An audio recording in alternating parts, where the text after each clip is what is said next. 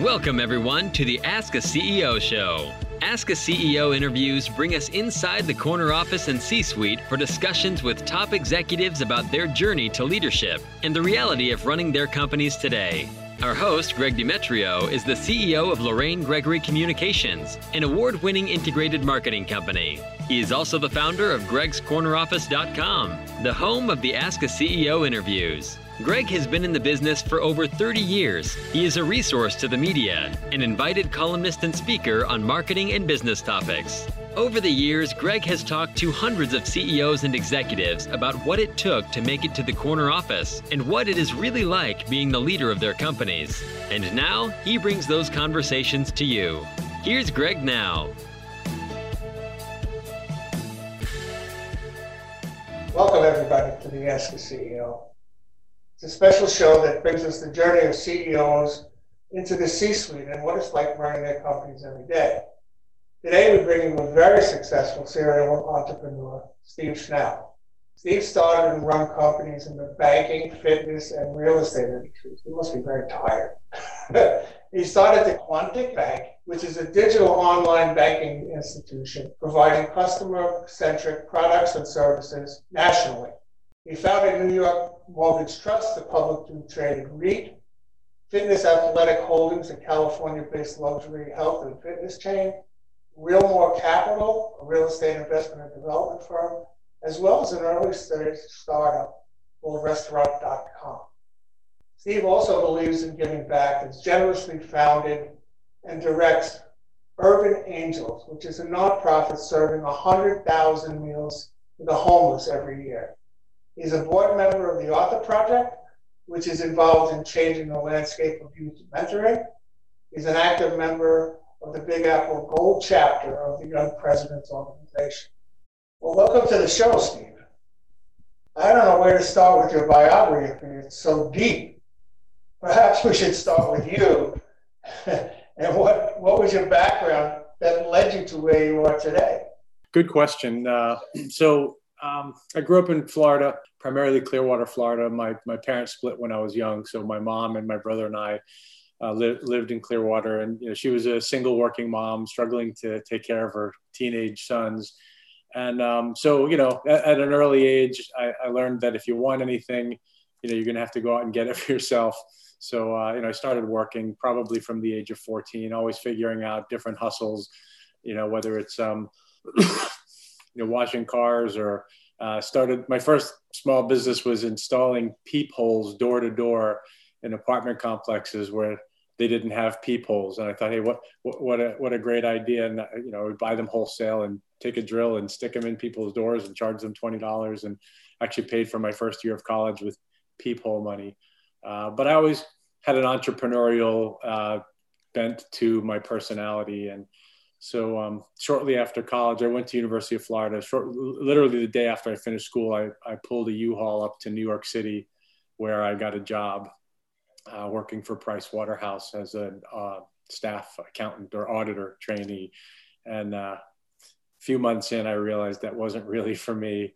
And uh, by sheer coincidence, I met a couple of guys who were um, young, you know, young entrepreneurial guys in their early 20s that were um, flipping uh, condos and co-ops in the real estate market in Manhattan, and uh, they recruited me to uh, to join them in starting up a mortgage company out of their real estate office. And it's a long story. Uh, they didn't end up being the most savory of characters. I did quit my job and, and start working with them. We built a mortgage business, and um, ultimately, when their real estate company collapsed, uh, they decided that they didn't need me running a mortgage company anymore, and they effectively threw me out and stole everything. And uh, at the ripe old age of 23 or 24 years oh. old, I was facing bankruptcy and, uh, you know, had to oh figure out how to start over. And, um, you know, so uh, I, I, cobbled together a couple of bucks. You know, I borrowed some money from a friend, you know, enough to to buy a typewriter and incorporate myself, get a license, and um, you know, working out of my tiny little apartment in Manhattan uh, I started a company, and um, it was called New York Mortgage or New York Mortgage Corp, and it was a mortgage brokerage. And I was just I was slinging mortgages, you know, calling up real estate brokers and saying, "Hey, do you have any customers that need financing?" and uh, trying to get some referrals. And uh, I was originating loans, and I started to uh, to do pretty well at it. And so I hired an assistant, and then I opened a tiny little office. It was like hundred square feet, and um, over the course of ten years, I grew that from a one man shop to uh, we were a national mortgage banking operation with about a thousand employees. We had um, 65 offices in 25 states. Ultimately, I formed a mortgage REIT, took the whole thing public, became a New York Stock Exchange listed company in uh, 2004. And, um, uh, you know, things were great. I, I was living the, uh, the American dream, so to speak. Yeah, exactly. I was starting to get dizzy with all of these machinations that you have going on but amazing. You, you became an overnight success after 10 years. Overnight success, exactly. After 10 years of really hard work. You know, as I mentioned in, in the intro I, I did for you, you founded this bank called Quontic, is That's it? Right. Quontic Bank? Yeah. It's, it's different. It's kind of different than most banking institutions. Maybe you could tell us something about that. What makes it so different? So it's a good question. Um, when uh, when I sold the mortgage business in 2007, you know, just ahead of the credit crisis. Um, I'd pretty much decided that I was done with you know, real estate finance forever. I had spent a number of years. It's the only thing I'd ever really done professionally. I mean, I started a side business at dot com and did some other little things um, with some friends and partners, but uh, I wanted to do some new things. And so I, had, I went up and went out with another friend and we, um, we started up a, a luxury health club chain out in California, which we're still running, and I did a fair amount of real estate development. But my phone kept ringing. Uh, some some of my former employers saying, "Hey, you know, the mortgage market has changed dramatically due, due to the credit crisis and and due to this Dodd Frank legislation, which made it harder for people to get home loans." And uh, so I saw an opportunity to um, you know to really be able to re-engage in facilitating homeownership for people, but but to do it in the form of a bank so that we could build a balance sheet of home loans and also have uh, consumer deposits as a source of funding these loans rather than using Wall Street for warehouse credit lines. And so I went out shopping for a bank and I found a tiny little bank that was failing. It was about to blow up uh, in uh, Great Neck, Long Island. And I, um, I acquired the bank, rebranded it, and, uh, and brought over a team of people. I said, look, if we're going to do finance again, let's do try to do good while doing well. And we really focused on um, on lending to immigrants and underbanked people, a lot of um, small business owners, gig economy workers, you know, self-employed people that really fell outside the box and were having a difficult time obtaining financing uh, given the new Dodd-Frank legislation changes. And so the idea was to build a different kind of bank that was really focused on on the underbanked.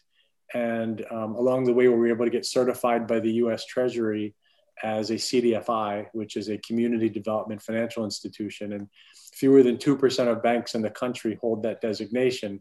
And the reason we're a CDFI is because the vast majority of the financing that we do or the loans that we make are to low income households nationally. Or, that is, that's, you know. that's just outstanding to have that mindset and, and work in that community.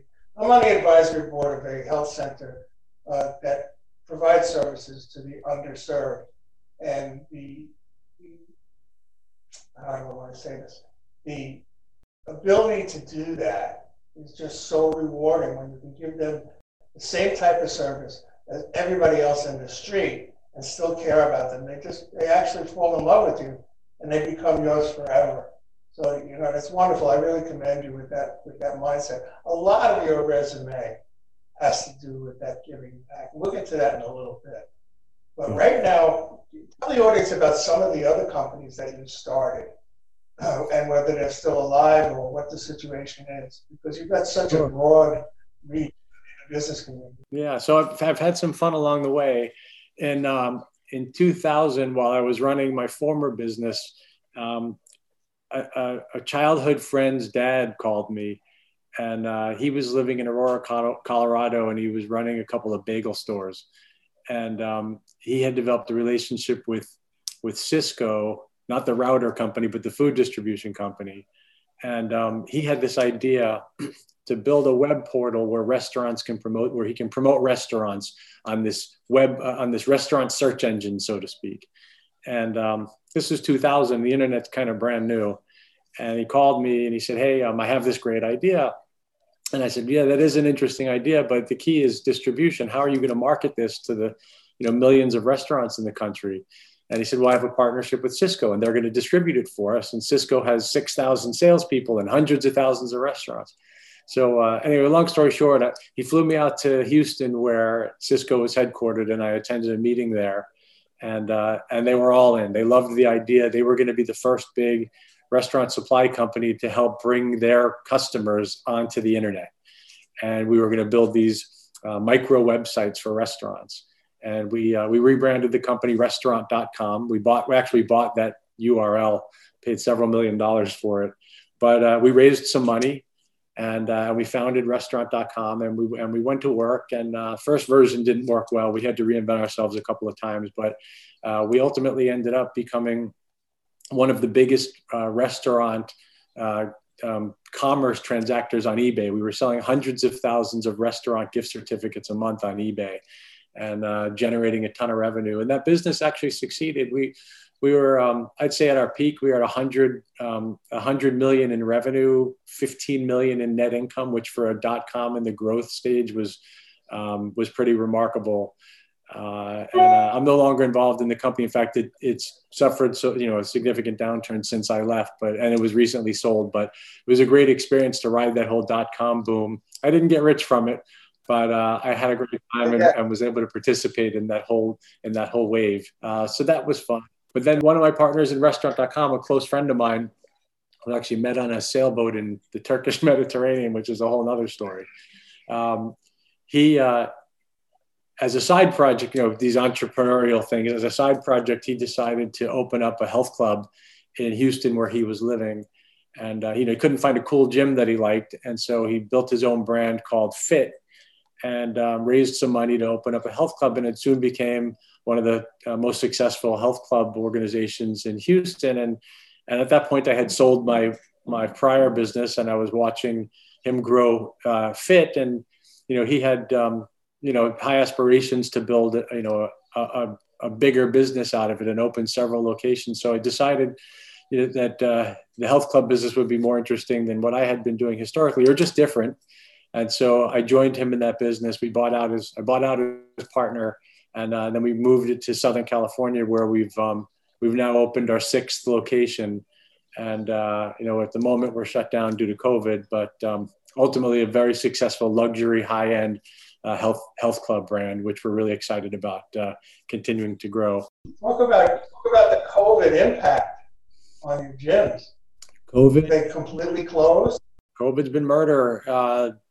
You know, the governor of California um, controversial guy, a lot of double standards. You know, there's videos of him with his family having dinner at a winery while everybody else is shut down. Um, but yeah, the um, a lot of industries have been just completely wiped out, and uh, for the time being, we're one. And uh, but you know, we got some PPP relief from the government, and uh, you know, hopefully we'll be able to open back up in the in the next several weeks and uh, and start back up. But, hopefully, the vaccine will get us. Exactly. We're up here in New York, and quite frankly, you go down the street and there's so many stores that are closed, and they're going to be closed forever. You know, poor people that just couldn't hang on, didn't have the wherewithal, didn't have a, a reserve in any type. It's uh, tragic. Traffic is just amazing, amazing. When I watch the TV and see Sixth Avenue with no cars on it, now you're a New York guy, you know at five o'clock that's wall to wall, and you take a look at it and there's five cars on it.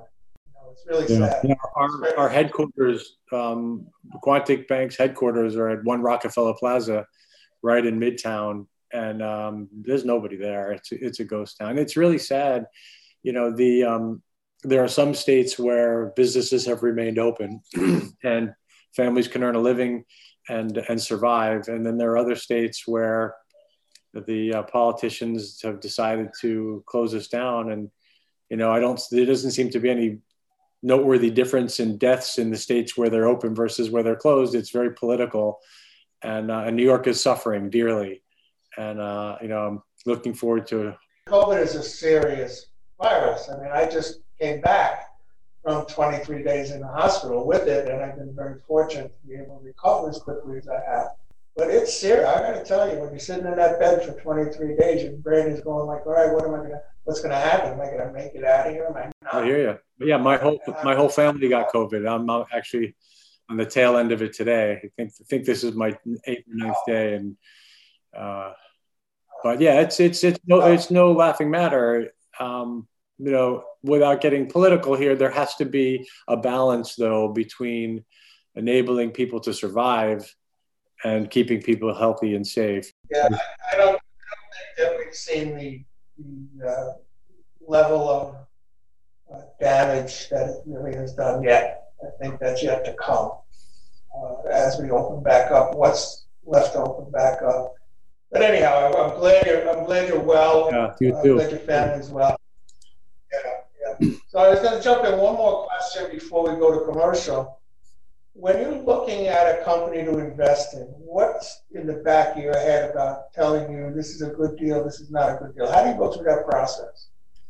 Well, I think for me, the key is, um, especially in banking, where there's you know six thousand banks in the country, or in health clubs for for that matter, where there are tens of thousands. You have to be able to come to the market with some differentiator, some real value add proposition.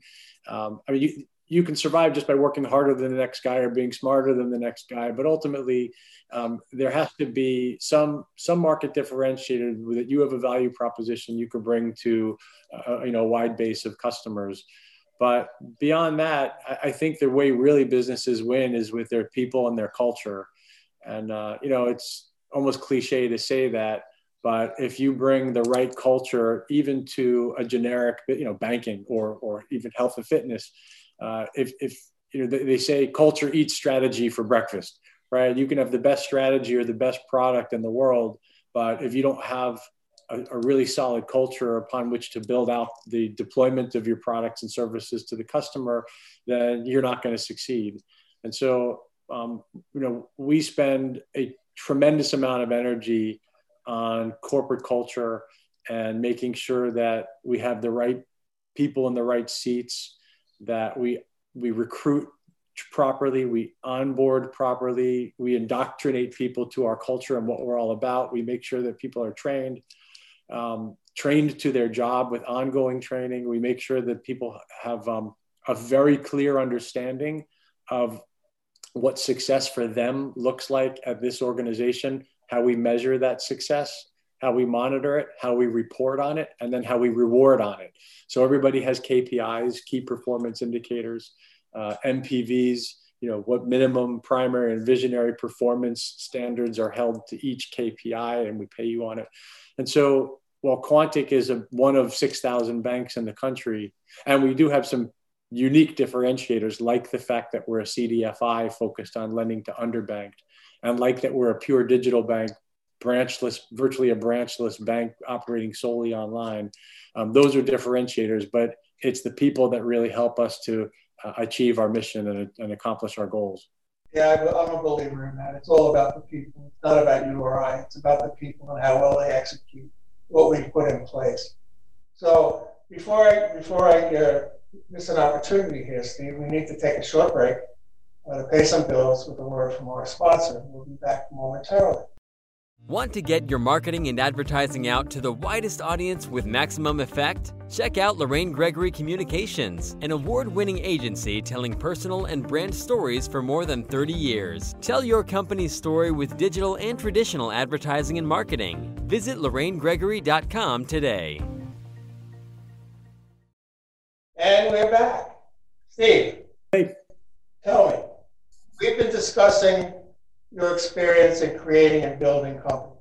You just touched on the culture, the diversity and inclusion that are very important today. Maybe you can go a little bit deeper in what do you mean when you talk about the culture of the companies you create? Okay, so as I was mentioning, it, it it's about the right people, and um, a lot of companies do a bad job at hiring the right people, and they look at the resumes the skills on the resumes and the experience seems to match up to the job function the company's looking to hire for.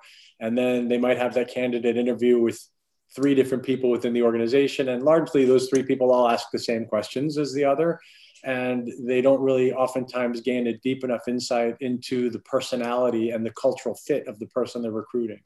So we do some things that are interesting and kind of goofy when we're recruit when we're recruiting. In the past, we, we've used things like asking the candidate to to build, film a TikTok video uh, of anything just because we want for certain jobs where it requires an adaptive mindset you know can we can a person a candidate get out of their comfort zone do something completely unusual and and deliver that back to us without kind of losing it and so we do a number of different things personality testing myers-briggs but there's all kinds of tools and we're always trying to come up with with ways to figure out uh, is this the right person. And, and we've hired people that had spectacular resumes and really high skills or strong skills, but when they came on board, um, frankly, they were, you know, an asshole. And we're like, okay, we don't have room for that here.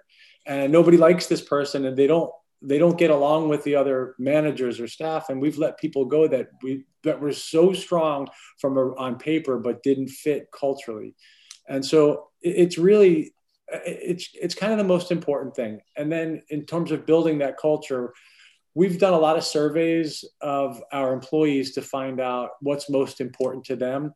And um, you know, especially now in COVID, where everybody's still working remotely and working from home, you know, people want to feel like they're they're part of something, like they're included, like they're in the know, they understand what's happening what the corporates over corporations over overarching goals are, what their lesser goals are, um, core values. We talk about these things all the time.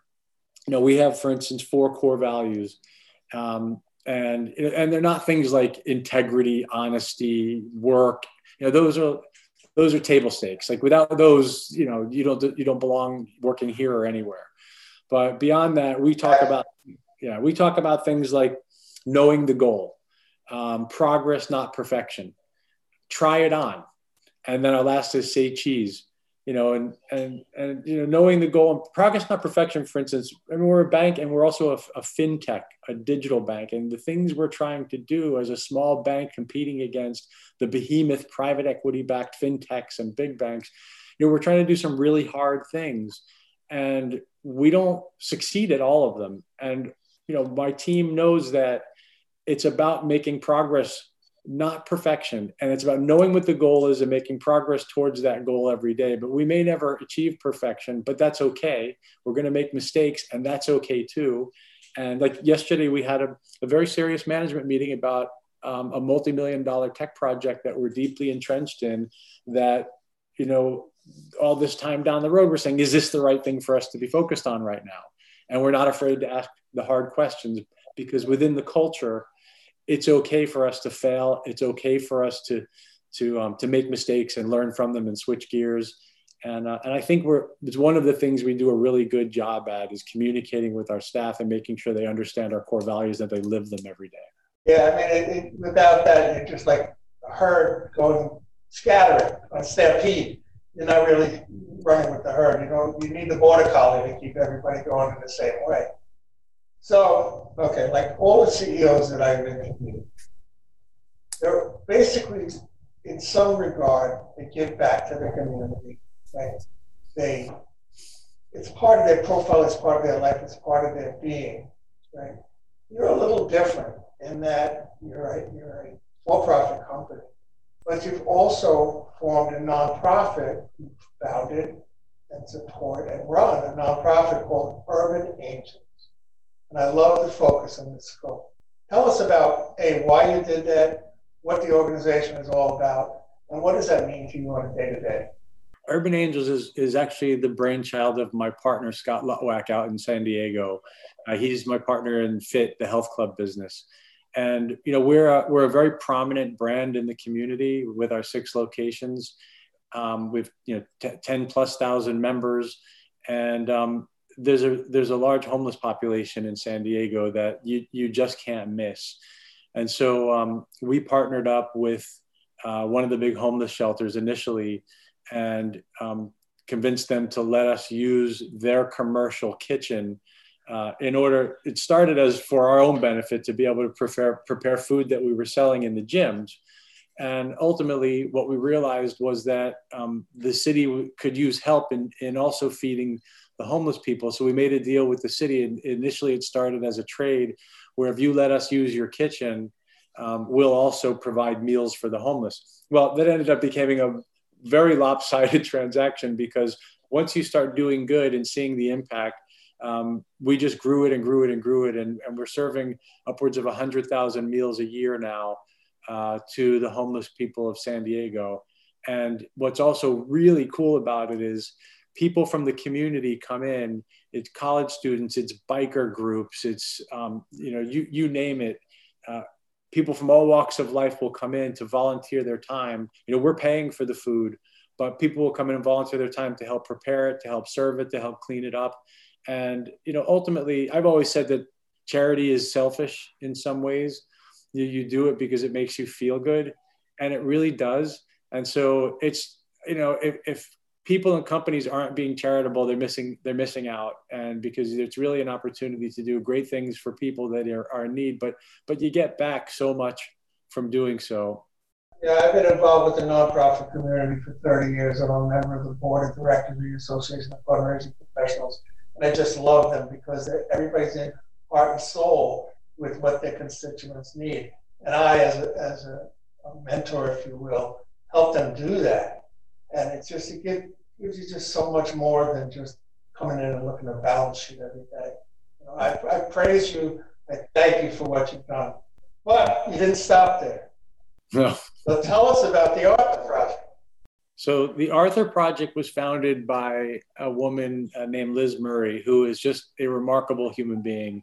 She um, there was actually a, a, a, movie made about her her life. It was called From Homeless to Harvard, and um, she uh, she grew up homeless. You know, she had her parents had drug issues and ultimately had died, and um, and she she had a mentor named Arthur who she tells this story much more artfully than I will, but she had a mentor who who always kind of looked out for her and made sure that she understood her value as a person, that she was at least despite being homeless was civically engaged, that she understood that she needed to finish school. It kind of took a, you know kept an eye out for her, and she ended up um, going to Harvard and graduating from Harvard.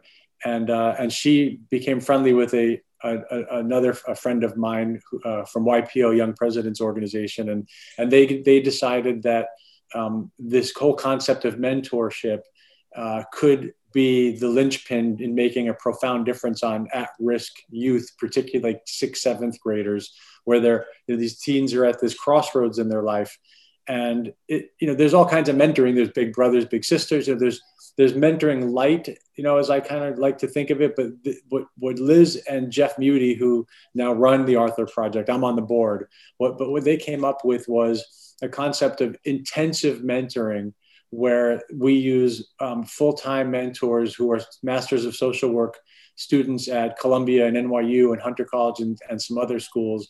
And these people spend um, tens of hours per week with these young kids, making sure that these kids have um, you know understand the value of being engaged civically of sports of school of attendance of church or whatever they're if they're religiously oriented making sure that these kids kind of have a purpose and understand their value as human beings and know that you know they can achieve things beyond what the mold is in the community that they live in and um, and this intensive mentoring is proving to work now we have the data to back it up because kids are having better attendance records, better grades, higher matriculation rates.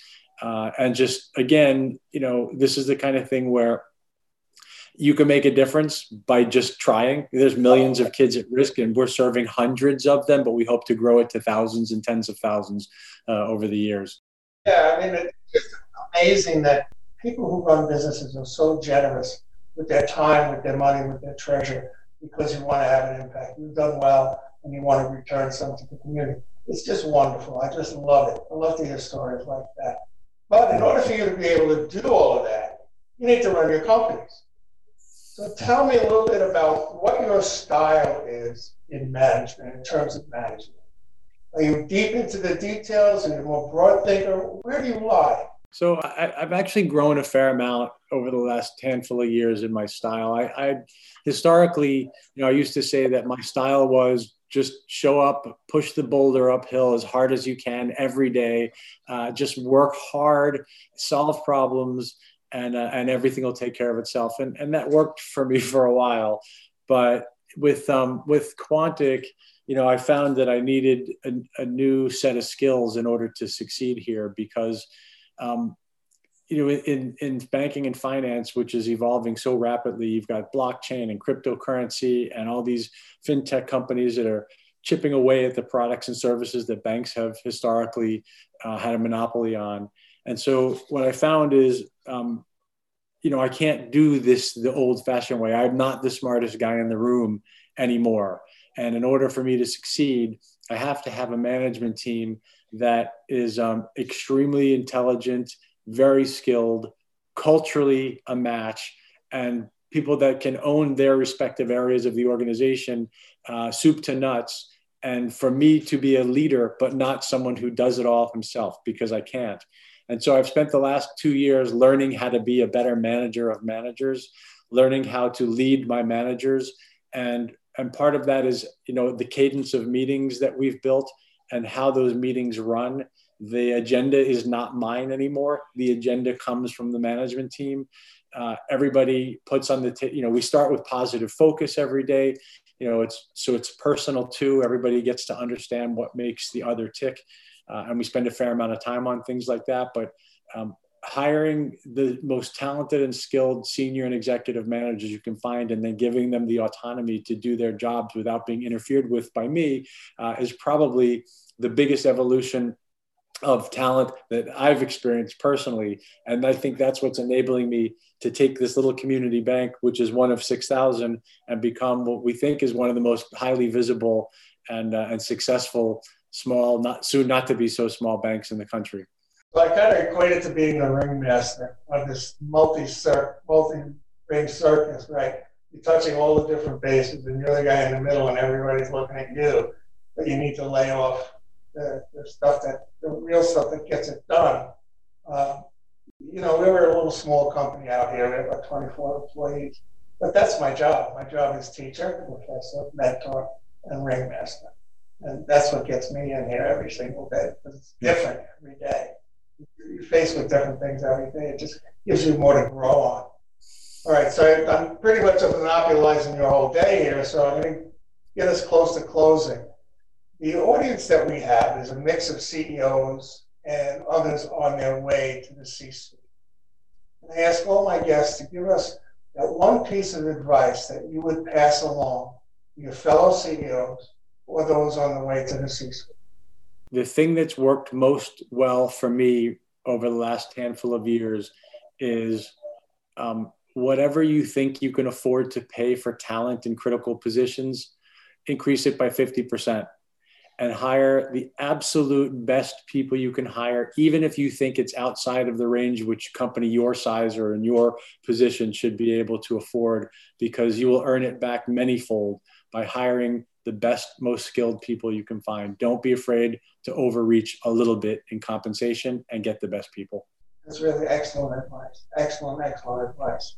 So I'm going to give you the floor to tell people how to get a hold of you, how to interact with the bank or any of your other businesses. It's all yours. Make sure we know how to get a hold. All right. Well, thanks. Uh, I'm happy to take any calls or communication. You can reach me at um, my email address, which is my last name, Schnall, S C H N as in Nancy, A L L, at quonticbank.com, Q U O N T I C, bank.com. And uh, my cell phone number is 917 304 1406. Oh boy. Oh boy. Oh boy, you did it. I hope there somebody. There it is out there for the public. So thank you so much. Really, really, we really, really, really uh, appreciate you coming on the show. You have a very interesting story. I'd love to get part two in here someday. Uh, but what we're going to do is we're going to say thank you to the guests, thank you to the audience. The recording of the interviews are available in video on YouTube at Greg's Corner Office or on my, my office website, Greg's Corner Office website. Uh, the podcast is available on all of the popular streaming platforms. And if you like the show, please like, share, and and distribute them to all your people. We really need the help to build the audience, and we thank you so much. So, Steve, once again, thank you very much for being part of the show. We appreciate it. Hope to see you again, and stay well. My pleasure. You too. Take care. That's a wrap on another Ask a CEO interview. We hope you enjoyed the talk. We'd love to hear from you. Visit gregscorneroffice.com, click the Ask a CEO tab, search your favorite listening app, or view on YouTube. Click the subscribe button, and don't forget to like and follow us on Facebook. Until next time, goodbye from Ask a CEO.